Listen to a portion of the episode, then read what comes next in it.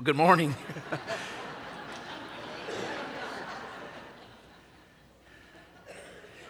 the power of a bad example.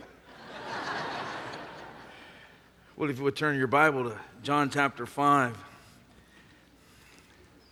Happy Memorial Day weekend.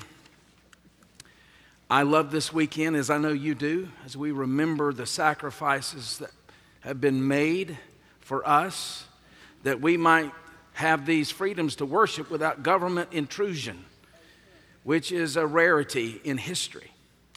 So be grateful for the men and women who gave their lives.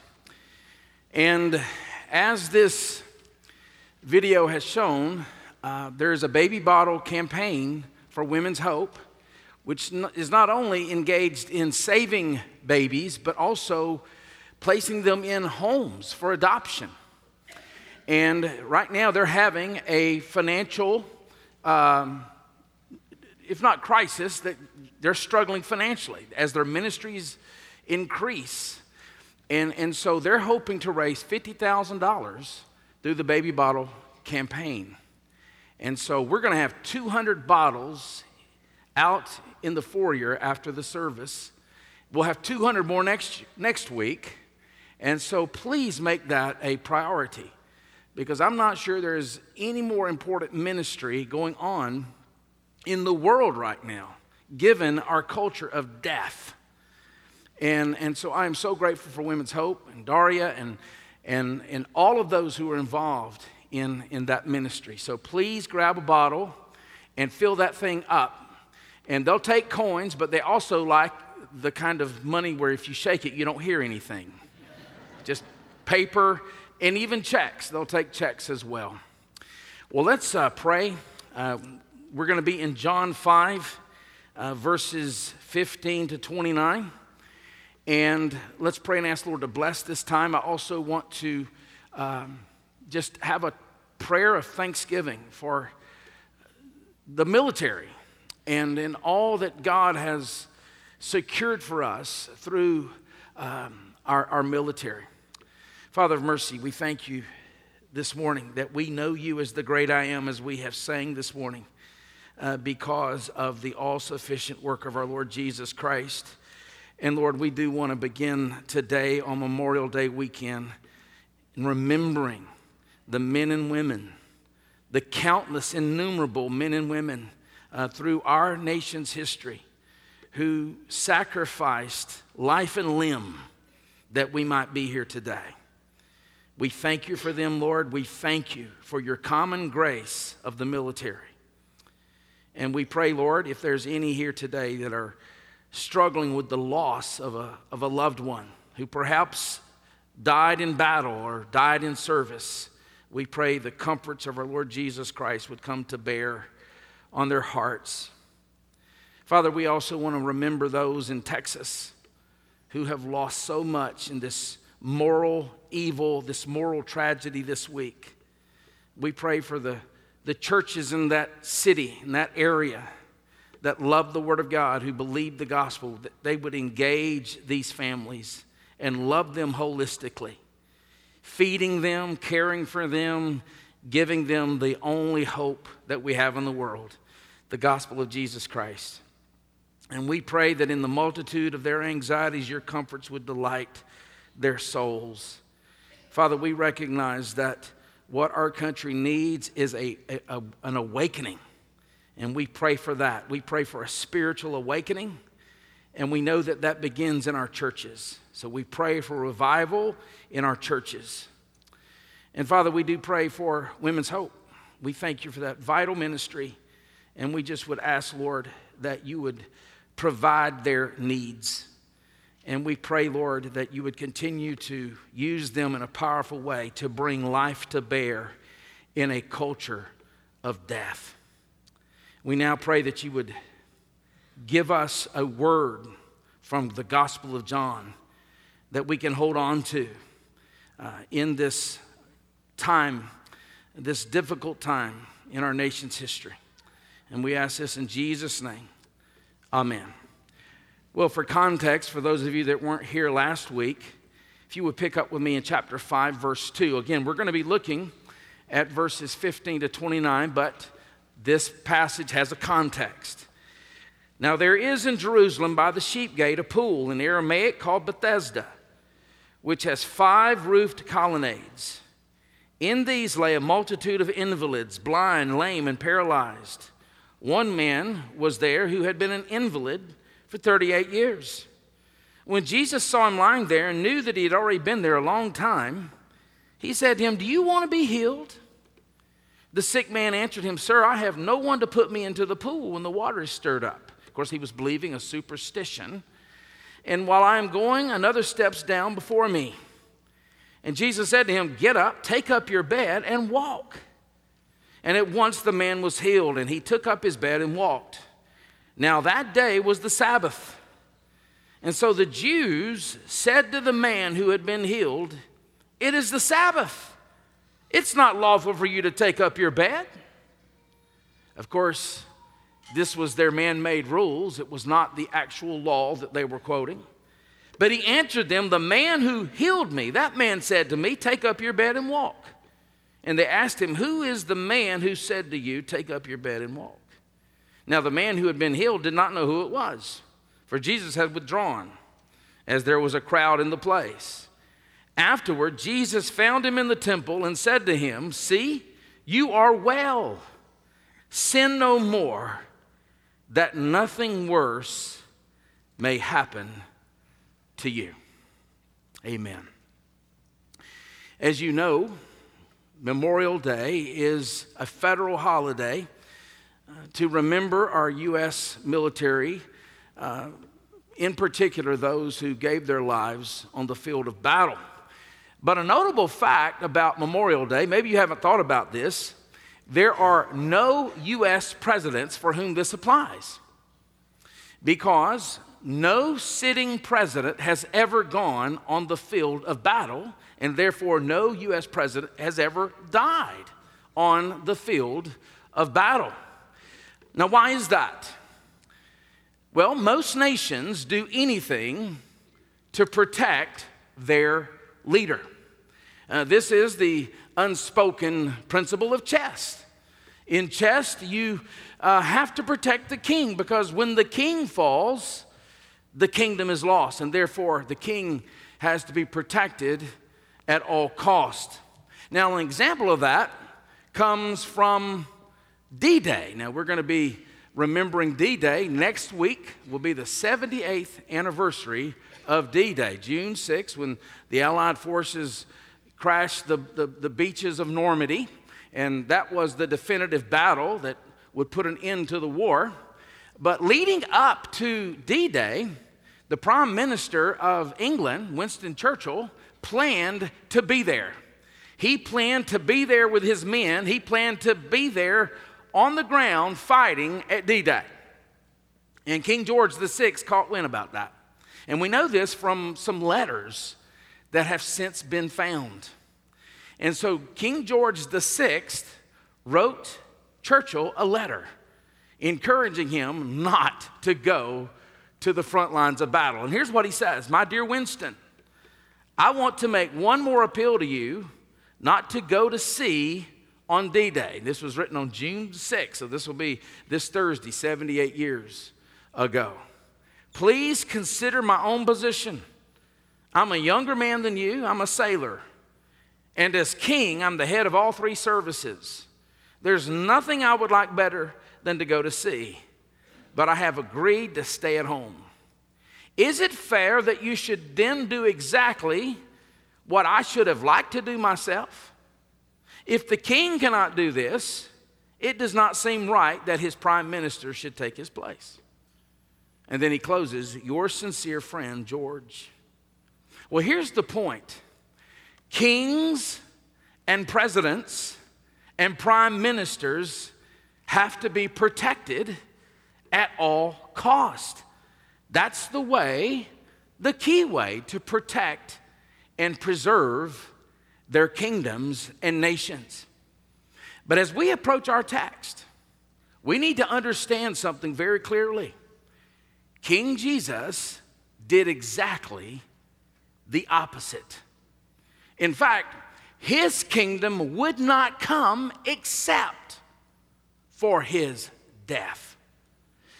So, with royal courage, he made himself of no reputation. He underwent the miseries of this life, the wrath of God, the cursed death of the cross, and remained under the power of death for a time so that we might experience the joys and the eternity of his kingdom. We see that trajectory more and more in this present text. This is when the heat begins to be turned up on Jesus that would ultimately lead to the cross. And it all started when he healed a man. He healed a man who had been a paralytic, uh, an invalid of some kind for 38 years. He healed this man, as we just read, on the Sabbath. And then when he healed the man, he told the man to get up and take his mat and go. And that causes a massive controversy to break out. A controversy that will not end until Good Friday. In fact, we see this at the very beginning of, of verse 15. The controversy is this Jesus has broken not God's law, Jesus has broken man's law. Look with me in verse 15.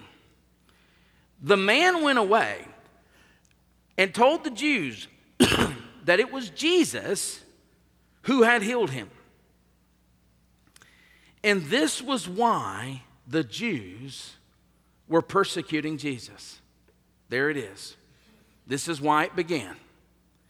Because he was doing these things on the Sabbath. Now, as we saw last week, the rabbis centuries earlier, had written a book. Essentially, the name of the book was How Not to Break the Sabbath. Of course, the Sabbath being the fourth commandment, but they had made up 39 ways to break the Sabbath. They were man made laws, but it was kind of like a fence around the law. It was to really protect you from breaking the law so you don't even get close to breaking it. They made up these man made rules to protect you from breaking God's law. For instance, if you broke a bone on the Sabbath, it could not be reset by a physician on the Sabbath. How about this one? If your house just crumbled, let's say a wind just blew down your house and rubble is all over you, they would allow you to remove just enough rubble to see if the person under the rubble was alive. If the person was alive, you could pull them out. If he wasn't alive, you had to leave them there till after the Sabbath. Or if you spit, if you spit and your spit hit dirt and caused a furrow, that was considered plowing which was work on the Sabbath. But if it hit a, a rock, it was not considered work. You were okay. Well, the 39th and the final rule of this book that they had written was that a person could not carry anything from point A to point B. And this man had been carrying a mat, and hence the issue. And Jesus, for his part, Although the Jewish tradition, again, it's tradition, it's not the law of God, they recognized there were exceptions where the Sabbath could be broken. For, exist- for instance, if a person, uh, their life was in danger, you could break the Sabbath to help this person. In this particular case, this man had been an invalid for 38 years. It wasn't an emergency. And so they considered Jesus healing this man on the Sabbath as working, as breaking the Sabbath. And as a later account in Luke 13 tells us, just to bring clarity here, the ruler of the synagogue, indignant because Jesus had healed on the Sabbath, said to the people, There are six days in which work ought to be done. And the irony here is palpable, it's, it's, remarkable. Jesus is Lord of the Sabbath. Matthew, Mark, and Luke will describe him that way. He is Lord of the Sabbath, and as Lord of the Sabbath, he is bringing rest to broken people. Again, the Sabbath means rest, right? He's bringing rest by his healings on the Sabbath, and the real religious people are plotting on the Sabbath on how to kill him. It's quite remarkable. That is the controversy that has broken out. But with the controversy comes the great confession. Again, in church history, it's been great controversies that have broken out where we, we learn our theology better. Well, this is one of the most important passages in the Bible, and it comes in the context of controversy. Because in the midst of that controversy, Jesus is going to make a confession. And here's what his confession is, and it is going to be scandalous Jesus is the eternal Son of God. It's going to set him off. And to argue his equality with God, he's going to make three main points. The first one we see in verse 17 Jesus, the Son of God, shares one will with the Father on every day. In other words, he and the Father are on the same page. If you want a fancy term, it's the inseparable operations of the Godhead. God the Father, God the Son, and we would even say God the Spirit are on the same page. They are all doing the same thing. There is one will. Notice in verse 17. But Jesus answered them. It's interesting, they didn't ask him a question, but he answered them. He took control of the conversation. My Father is working until now, and I am working. Now that's interesting because we read in Genesis 2 that God rested on the Sabbath.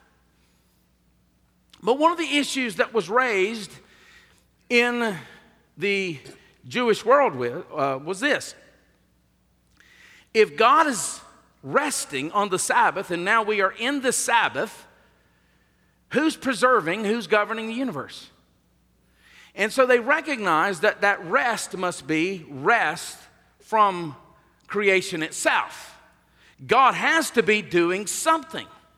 And so if God is continuing to preserve and govern the universe, that means he's not totally at rest. All the Jews recognize that. And Jesus is saying if you can recognize my works are the works of God, then you have to recognize I'm not breaking the Sabbath either. In fact, to make his case, Jesus uses intentional language that he knew would lead ultimately to his death. This is a king who must die. This is a king who's not preserving his life.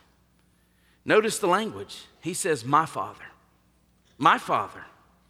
That is remarkable language. My father is working until now. Now, the Jews use the language of our father. But Jesus is personalizing this and he's saying, My Father. And they understand his point. He is claiming to be equal in essence and power and glory to the Father, to the Heavenly Father. Notice in verse 18, this was why the Jews were seeking all the more to kill him. Because not only was he breaking the Sabbath, by the way, he wasn't breaking the Sabbath, he was breaking their perceived understanding of the Sabbath. He was even calling God his own Father, making himself equal with God. One theologian said if Jesus is not God, someone needs to tell him. Because he certainly believed he was God. He was making himself equal with God. Well, notice in verse 19 so Jesus said to them, Truly, truly, or maybe your translation, verily, verily. Uh, the original language is Amen, Amen. When Jesus says that, it's kind of a, a way of, of, putting it in italics or putting it in quotation or, or putting it in bold font. What he's about to say, take note. Truly, truly, I say to you, the Son can do nothing of his own accord, but only what he sees the Father doing. This is high theology. I've prayed all week about how to make this as clear as possible to you. This is high theology. Verse, uh, verse 19, the second part For whatever the Father does, that the Son does likewise.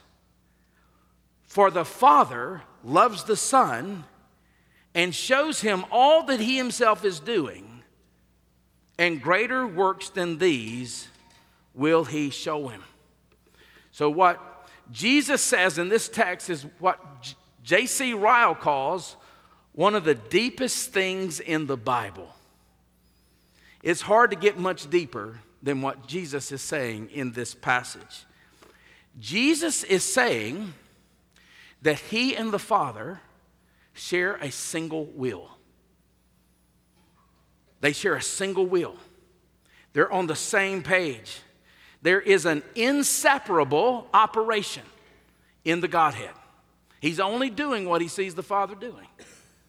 This is so vital for us. Uh, the persons of the Godhead share the same essence, they share the same nature. There's one nature in the Godhead and they share the same glory, power, they share the same will. And yet, at the same time, there is an order in the Godhead. You see it here. The Son has his nature from the Father. So, the, the, the theology here, if you don't like theology, you just need to close the Bible right here. Uh, the theology here is, is mind blowing, it, it is utterly exalted and it's intended to provoke worship. That's the purpose. John is giving us this so that we might worship this Son. With that said, there's also something very practical here as well. Jesus is saying something here that every father, every father here needs to hear. Sons learn life from their fathers. So let's think about this for a second. Just get the real practical. If you're a critical father, your sons will become critical. If you're a slandering father, your sons will be slanderers. If you're a gossiping father, or a negative father, or a judgmental father, your sons will become negative and critical and judgmental. If church life is not that very important to you, when they leave home, it will not be very important to them. If the gospel is not your lifeline, it's very likely the gospel will not be your son's lifeline. Sons learn life from the fathers.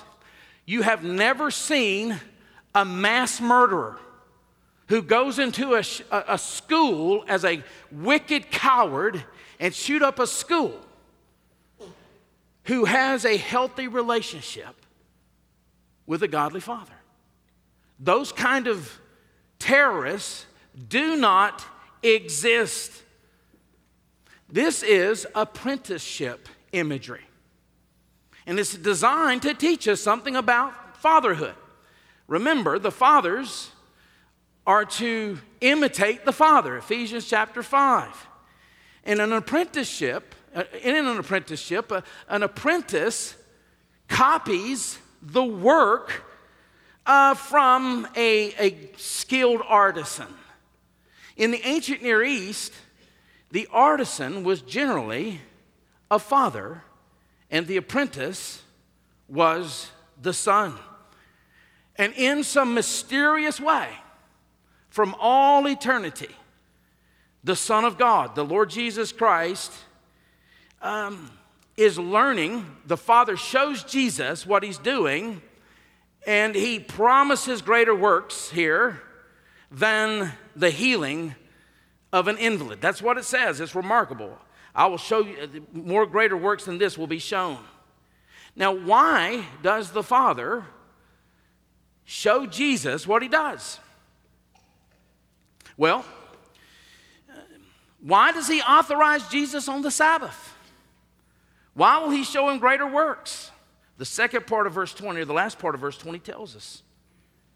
Again, this is one of the points of the Bible so that you may marvel. So that you may marvel. So God gives us this deep theology, not so that we can win battles on the blogosphere and impress everyone with how much theology we know. It's so that you may marvel.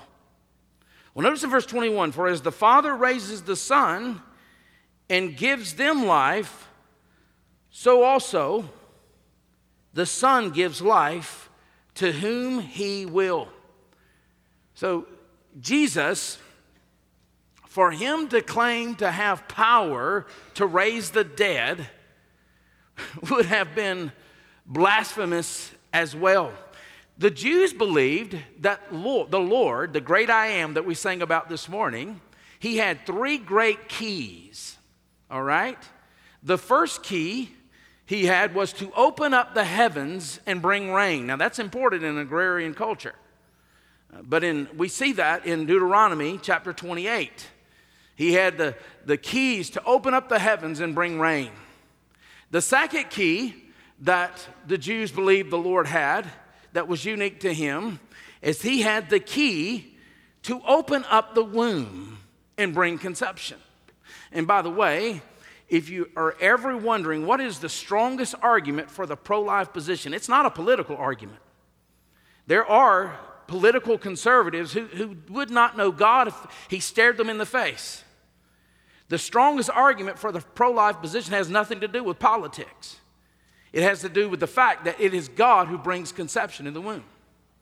And abortion reverses what God has done. There is never a cause for that, a ground for that.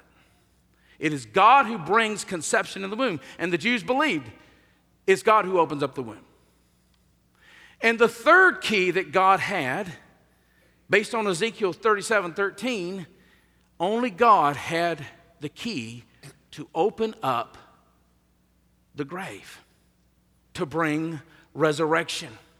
And so, again, Jesus in these words is equating his work with the work that only the Father does. And not only that, verse 21, now this may not fit your theology, but remember, our theology has not been perfected yet. Our theology is in process. The Word of God's perfect, but our theology isn't. And so the Word of God has to always chasten our theology.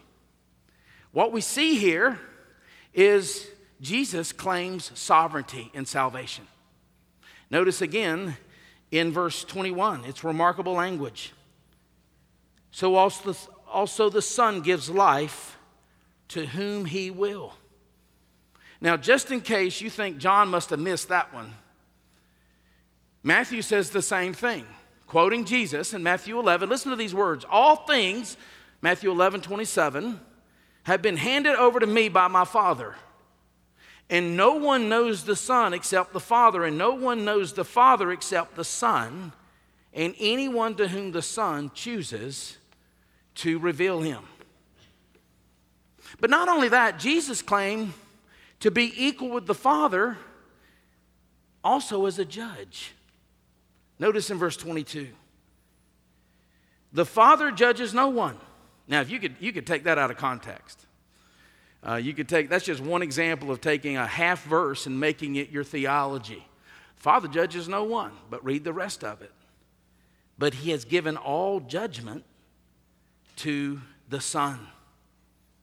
Again, to the Jew, the Lord, Yahweh, the great I am, was the judge of all the earth. Genesis 18 tells us that he is the judge of the earth and he will do right, he will do justly. And this is utterly staggering. Again, presidents, kings, prime ministers, they protect themselves in war. Jesus is walking head first into a war that will ultimately lead to his death. And he is saying, You think you're judging me, and ultimately, I will be your judge in the last day. And verse 23 tells us why. That all may honor the Son. That all may honor the Son just as they honor the Father. You see the equality there? Whoever does not honor the Son does not honor the Father who sent him.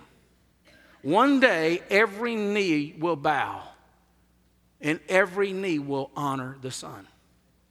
Some will honor him in their condemnation, and others will honor him in their salvation.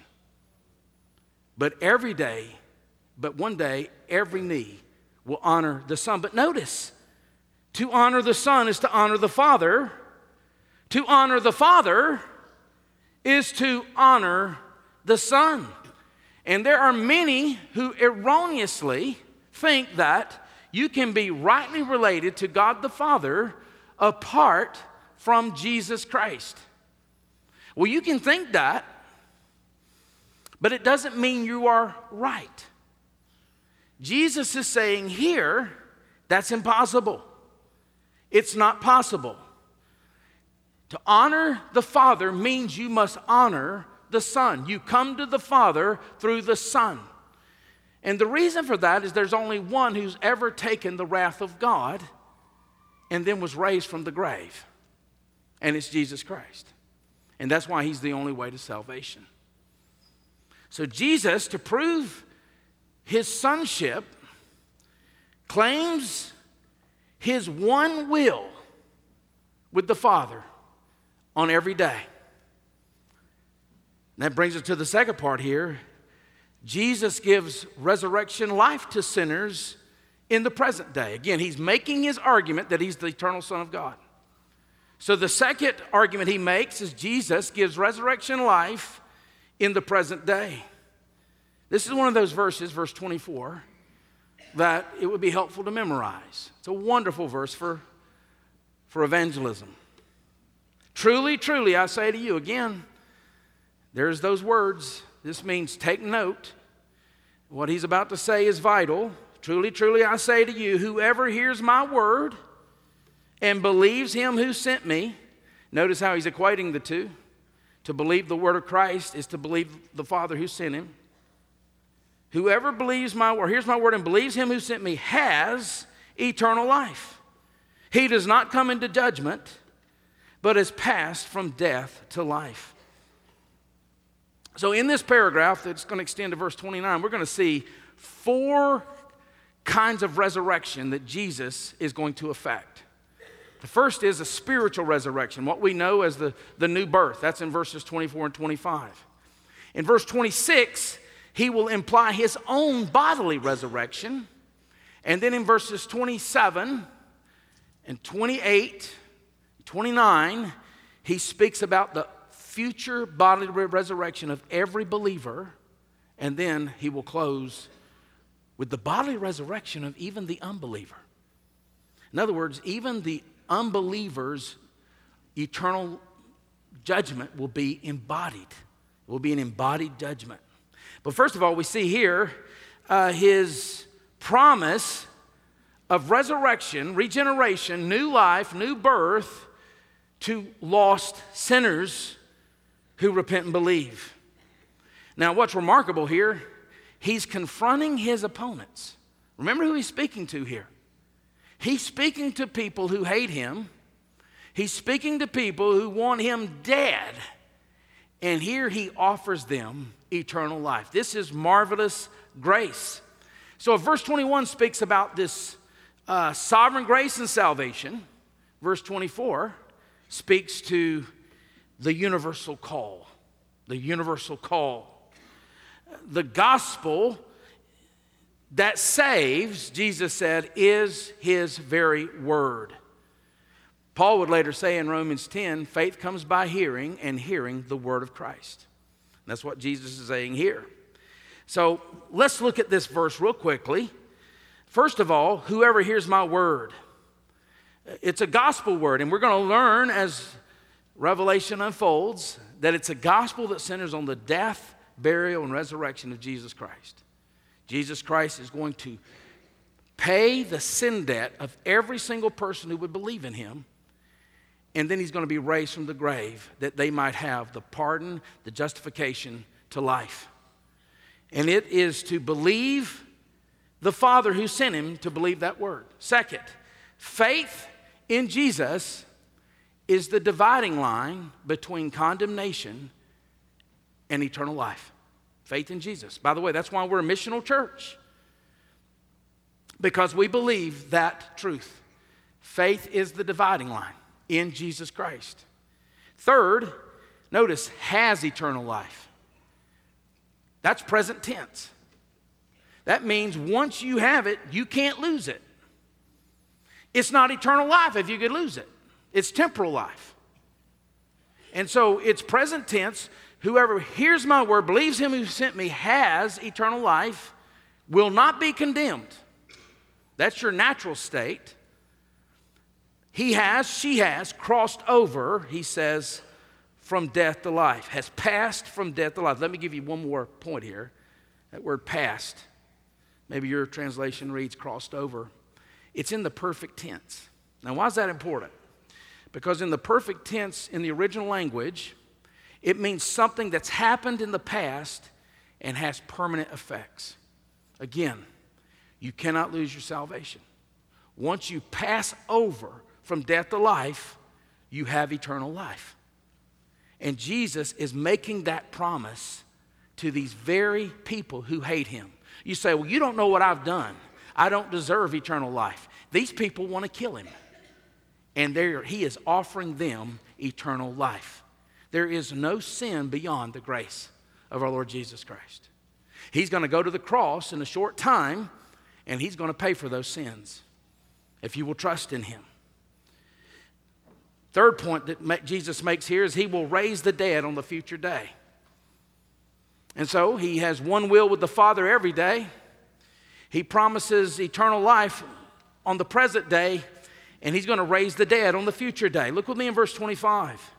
Truly, truly, I say to you, again, what he's about to say is important. An hour is coming and is now here when the dead will hear. Think about that's remarkable language. The dead will hear the voice of the Son of God, and those who hear will live. For as the Father has life in himself, so he has granted the Son also to have life in himself. Again, let me give you a fancy term, but it's so important we learn these terms. Eternal generation. The Son is eternally generated of the Father. Let me tell you, you go, why are you giving me that fancy term? This has been a very important term in church history. So important was it that John Gill, who was a Baptist preacher in the 18th century, he exercised church discipline on a person who denied eternal generation. That's how important it is. Because what eternal generation literally means is that Jesus eternally comes forth from the Father, which means he's equal in essence to the Father, but distinct from the Father. To deny that is to devalue his, his godness or to make two gods rather than one God. And so, from all eternity, God the Father communicated his essence to the Son. Don't try to figure that out. We're talking about an infinite God. But to quote the Nicene Creed, which we all hold dear here at Lakeview, the Son is light from light, true God from true God. The Son receives the gift of life in Himself from the Father, but it's an eternal gift. And with the result that the Son has eternally been equal with the Father. That's the argument that he's making with these, these leaders. Fred Sanders, who is uh, one of the leading scholars on the Trinity today, says it this way Jesus' resurrection would be the event in which the life the Father eternally gave to the uncreated Son would be given to the incarnate Son. And so this speaks not only of the being of the triune God, but also the coming of the resurrection. The life that he has in the Godhead, he will now have as a human. And so something happened that's unique at Easter, something very unique. But here, Jesus is saying that the, the life that he has in the, the Father has always been the case. And that's why he's able to offer life. And that brings us to the final point. The, the, Jesus will be the final judge on the last day. Let's move through this. Verse 27. And he has given him authority. And the reason he has that authority is because he's eternally generated of the Father, okay? He has the authority of God himself.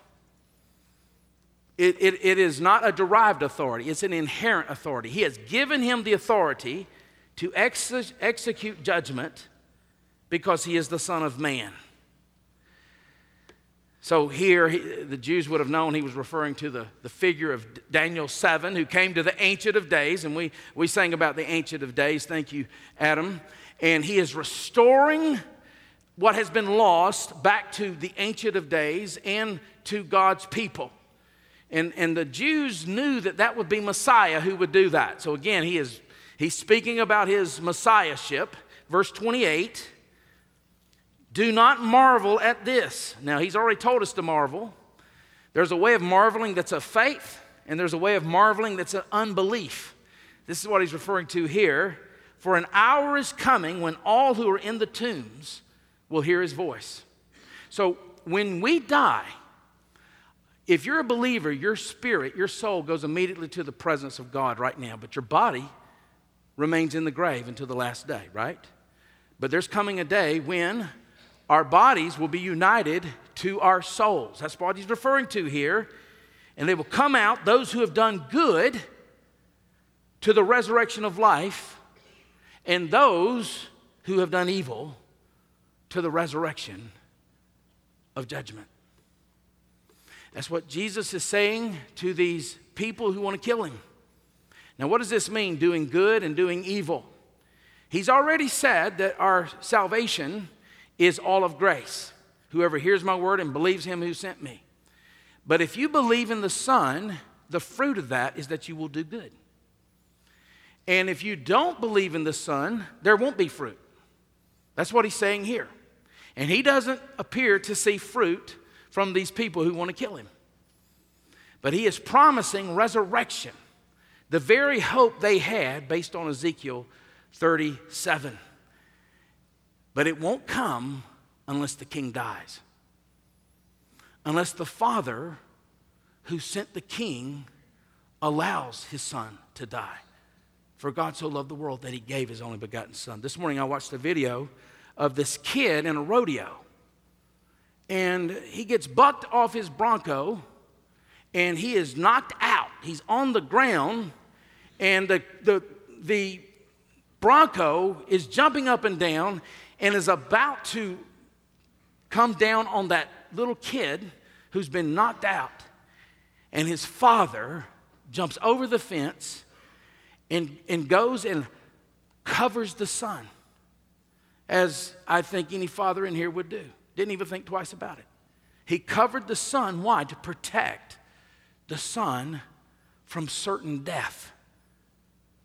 That's not what the Heavenly Father did. In the Godhead, there was one will, and that will was we're going to send you, Son of God. And the Lord Jesus said, I will go. And he went, and he wasn't protected from death. He took the death. And he's telling the Jews that who want to kill him. And he's telling us that this morning. He took the death and then was raised, ushering in resurrection hope for everyone who would trust in the Son. Adonis Vidu says this the mystery of the incarnation cannot be explained by any amount of effort. It can only be confessed and revered. Isn't that wonderful? It can only be confessed and revered. Indeed, this is revealed to us that we might honor him and that we might marvel. It's heady language, but it's so that we might marvel. And I also recognize, though, in a crowd this large, not everyone marvels at the Son. It's unfortunate, but it's a reality. Not everyone honors the Son, which means not everyone honors the Father. But here's the glory of what Jesus is saying to people who want to kill him. He is saying it doesn't have to be the case. Because whoever hears his word and believes him who sent him will have eternal life and will not be condemned. You will cross over immediately from death to life. And we want to offer you that this morning as Adam and the, the band comes forward. We're going to have pastors here at the ends of the row, the, the row to talk to you. We'd love to talk to you. What does it mean to believe in the Son? What does it mean to commit to the Son? What does it mean to honor the Father through the Son? What does it mean to have eternal life? We would love to talk to you. We'd love to pray with you. Won't you respond to that gospel call this morning as we stand and as we sing? Thanks for worshiping with us today. If you felt the Lord leading you to respond today, whether that was to receive Christ for the first time, or to take your next step in baptism, or if you have a prayer request, we want to start that conversation with you. Visit lakeviewbaptist.org/contact to get in touch with one of our pastors. And as always, you can stay connected with us through our social media and website.